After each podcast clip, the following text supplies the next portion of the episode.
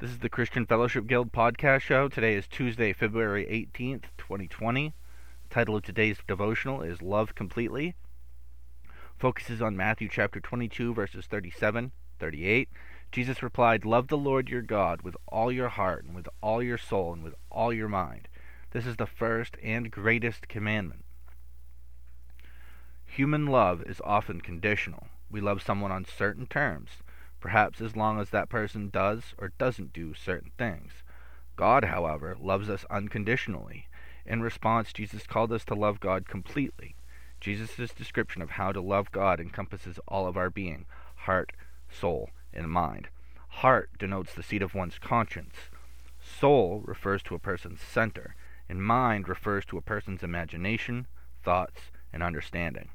Jesus' instruction is to devote completely the center of our being, our conscience, our lifetime, our thoughts, and our understanding to loving the Lord, to wholly love Him with all that we are. When you have given your life to the Lord, then your mind has been set. Your decision to love has been made. This is the first and greatest commandment. Let's pray. Father, I commit or recommit my entire being, my lifetime, my thoughts, and my understanding to you from this moment on. Nothing short of the entirety of me will do. If I grow weary or begin to wander, remind me of this commitment to, by your Holy Spirit. In Jesus' name, amen. A little bit of commentary. An interpreter of the law asked our Lord a question, to try not so much his knowledge as his judgment.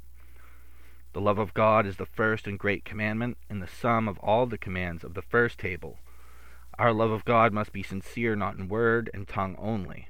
All our love is too little to bestow upon Him. Therefore, all the powers of our soul must be engaged for Him and carried out toward Him. To love our neighbor as ourselves is the second great commandment. There is a self-love which is corrupt and the root of the greatest sins, and it must be put off and mortified.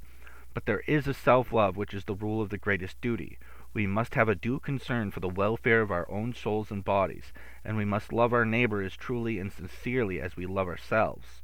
In many cases, we must deny ourselves for the good of others. By these two commandments, let our hearts be formed as by a mold.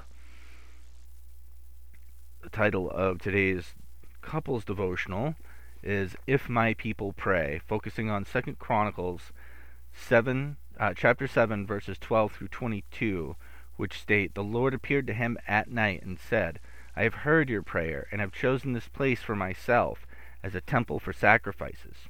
When I shut up the heavens so that there is no rain, or command locusts to devour the land, or send a plague among my people, if my people, who are called by my name, will humble themselves, and pray and seek my face, and turn from their wicked ways, then I will hear from heaven, and I will forgive their sin, and will heal, heal their land. Now my eyes will be open, and my ears attentive to the prayers offered in this place. I have chosen and consecrated this temple so that my name may be there forever.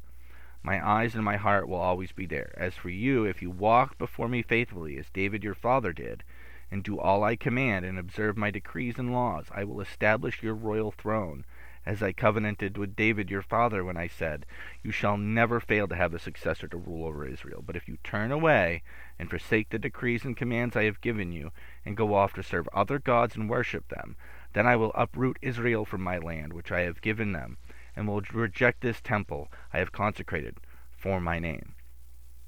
I will make it a byword and an object of ridicule among all peoples. This temple will become a heap of rubble.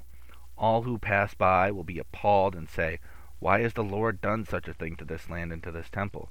And people will answer, because they have forsaken the Lord, the God of their ancestors, who brought them out of Egypt, and have embraced other gods, worshipping and serving them. That is why he brought all this disaster on them." So pretty strong stuff. A little bit of commentary. It says, God's answer to Solomon's prayer.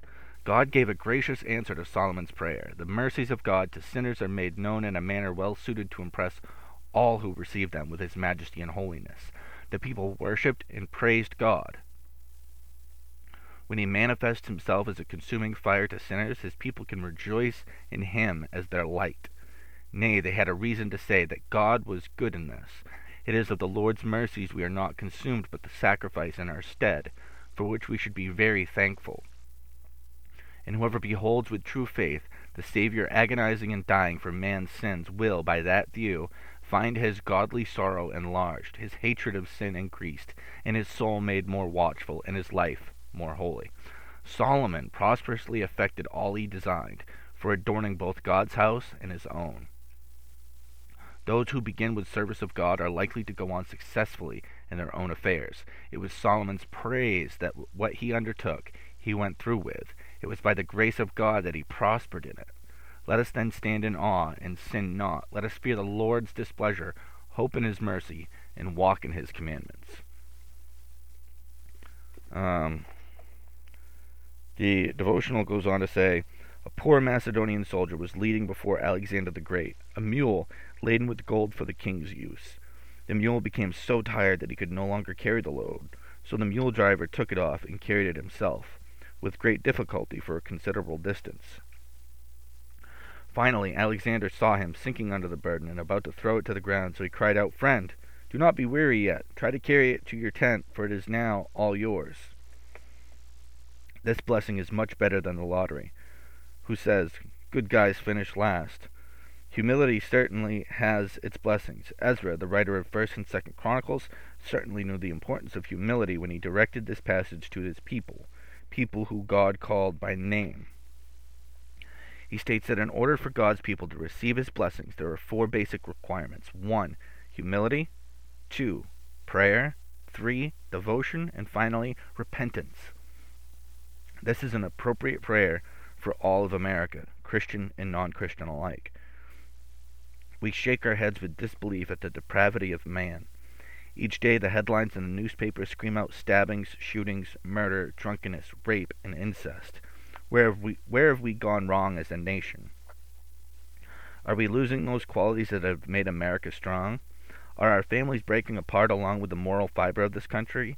How can we get back on track to recapture the greatness of the past?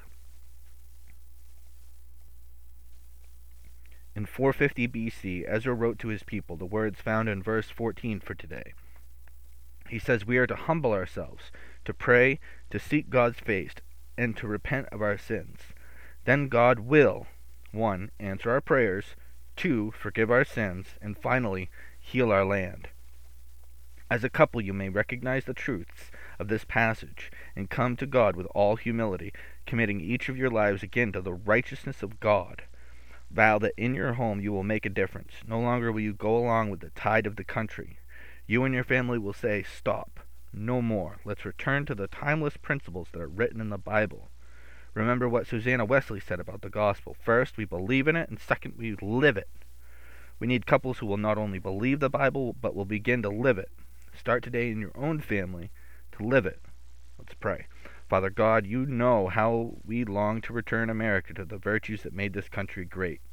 Change will come about through changed families, and we want to sign up as one of those team members to change the downhill direction of our country.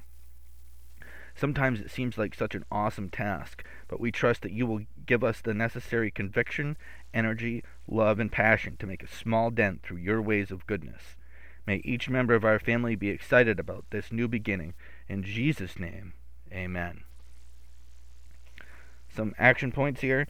Uh, first, write today's key verse in your journal and underline it in your Bible. Key verse being Second Chronicles chapter seven, verse fourteen. Come together. Second, come together as a family at mealtime and discuss this challenge. Third, ask the total family how you can live out this challenge in day-to-day living. And finally, pray jointly for our country and our families. Some further reading. Second Chronicles chapter six, verses thirty-seven through thirty-nine. Yet if they turn their heart in the land to which they have been carried captive, and repent and plead with you in the land of their captivity, saying, "We have sinned and have acted perversely and wickedly," if they repent with all their heart and with all their soul in the land of their captivity to which they were carried captive, and pray toward their land which you gave to their fathers, the city that you have chosen and the house that I have built for your name, then hear from heaven your dwelling place, their prayer and their pleas, and maintain their cause, and forgive your people who have sinned against you. And finally, James chapter four, verse ten, humble yourselves before the Lord, and he will exalt you. So I pray that everybody is enjoying the show. I really like some of the topics that are coming up in the devotionals. They're kind of lining up with some uh, current events. Um, uh, hope everybody's enjoying the show. Again, um, the viewership is starting to climb up. We're up into double digits, barely.